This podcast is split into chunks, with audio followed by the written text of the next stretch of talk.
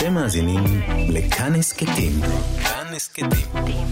הפודקאסטים של תאגיד השידור הישראלי. קלווין גרם היה הבן הצעיר בין 7 אחים למשפחה ענייה מטקסס, ובגלל שאביו החורג היה מתעלל, הוא החליט לעזוב את הבית. הוא הלך למכור עיתונים. העולם היה נתון אז בימי הסוערים של מלחמת העולם השנייה, וכמה מקרובי משפחתו נהרגו בקרבות. וכך, כשהוא בן 11, חלפה מחשבה בראשו. למה שלא אשקר בנוגע לגיל שלי ואצטרף לחיל הים? הוא התחיל להתגלח, כי הוא חשב שזה מה שיגרום לו להיראות מבוגר יותר, בינינו זה לא משנה כלום. הוא זייף את חתימת אמו על התפסים הרשמיים, והוא סיפר לה שהוא נוסע לקרובים לכמה זמן. הוא הגיע לבקום. 1.58 מטר, 56 קילוגרם, לבוש בבגדים של אחיו ומדבר בקול הכי נמוך שהוא יכול להפיק, אבל למרות זאת היה גם רופא שיניים שזיהה שהוא קטין. גרם התעקש. אני בן 17, הוא התווכח. בסופו של דבר הרופא התייאש, אמר לו שאין לו זמן לשטויות שלו, והעביר אותו. באמצע חודש אוגוסט 1942, קלווין גרם הושבע כחייל בחיל הים האמריקני. הוא היה בן 12, האדם הצעיר ביותר שהתגייס לצבא האמריקני מאז מלחמת האזרחים, הכי צעיר במלחמת העולם השנייה.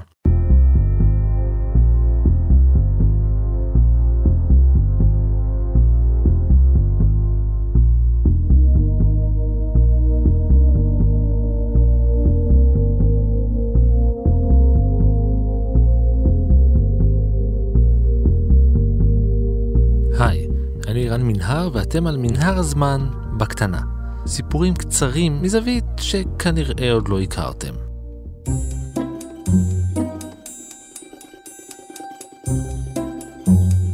אם אתם חושבים שזו גולת הכותרת של הסיפור, אתם טועים. אחרי כמה חודשים של אימונים והכשרה, הוא הפליג על משחטת לאיי שלמה באוקיינוס השקט. בליל 14 בנובמבר 1942, בקרב גוארדל קנל, נפגעה המשחטת 47 פעם על ידי היפנים. אחד הפיצוצים העיף את גרם במדרגות מגובה של 3 סיפונים. הוא נפצע קשה מרסיס שפגע בפרצופו והעיף את שיניו הקדמיות, והוא סבל מכוויות קשות. אבל למרות זאת, הוא ניסה להציל את חבריו המלאכים.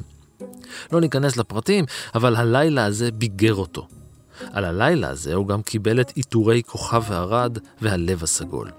אבל רגע, גם זה לא עשי.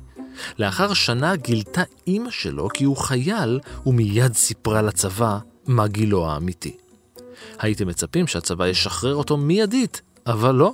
הם זרקו אותו לכלא ל3 חודשים ותכננו להשאיר אותו שם עד סוף השירות. אבל אחותו אימה שתפנה לעיתונות, והם שחררו אותו מהמחבוש, שללו ממנו את כל עיטוריו וסיימו את שירותו עם קלון. מה שמנע ממנו זכויות פיצויים ומענקים בשל פציעותיו. כבר בגיל 13 הוא היה וטרן. כיוון שלא יכול היה להסתדר באף מסגרת חינוכית, בגיל 14 הוא החל לעבוד כרתח, התחתן והביא ילד. בגיל 17 הוא התגרש והתגייס למרינס. אחרי עוד 3 שנים הוא נפל ממזח ושבר את הגב. הקריירה הצבאית שלו שוב נגמרה. הוא החל למכור מנויים לעיתון. רק בשנת 1978, לאחר מאבק של שנים, הוסר הקלון על ידי ג'ימי קרטר וכל העיטורים הושבו לו, חוץ מהלב הסגול.